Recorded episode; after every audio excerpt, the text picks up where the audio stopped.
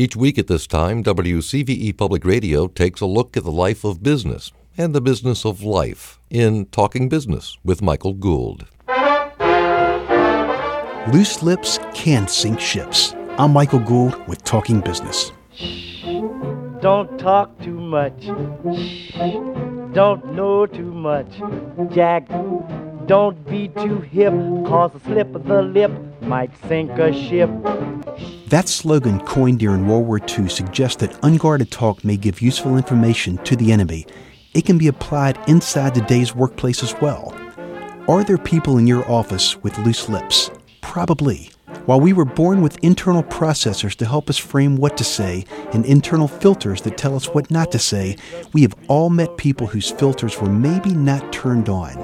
In fact, each of us have said things in our own world that we wish we could take back, where once the words slip out, the damage is done.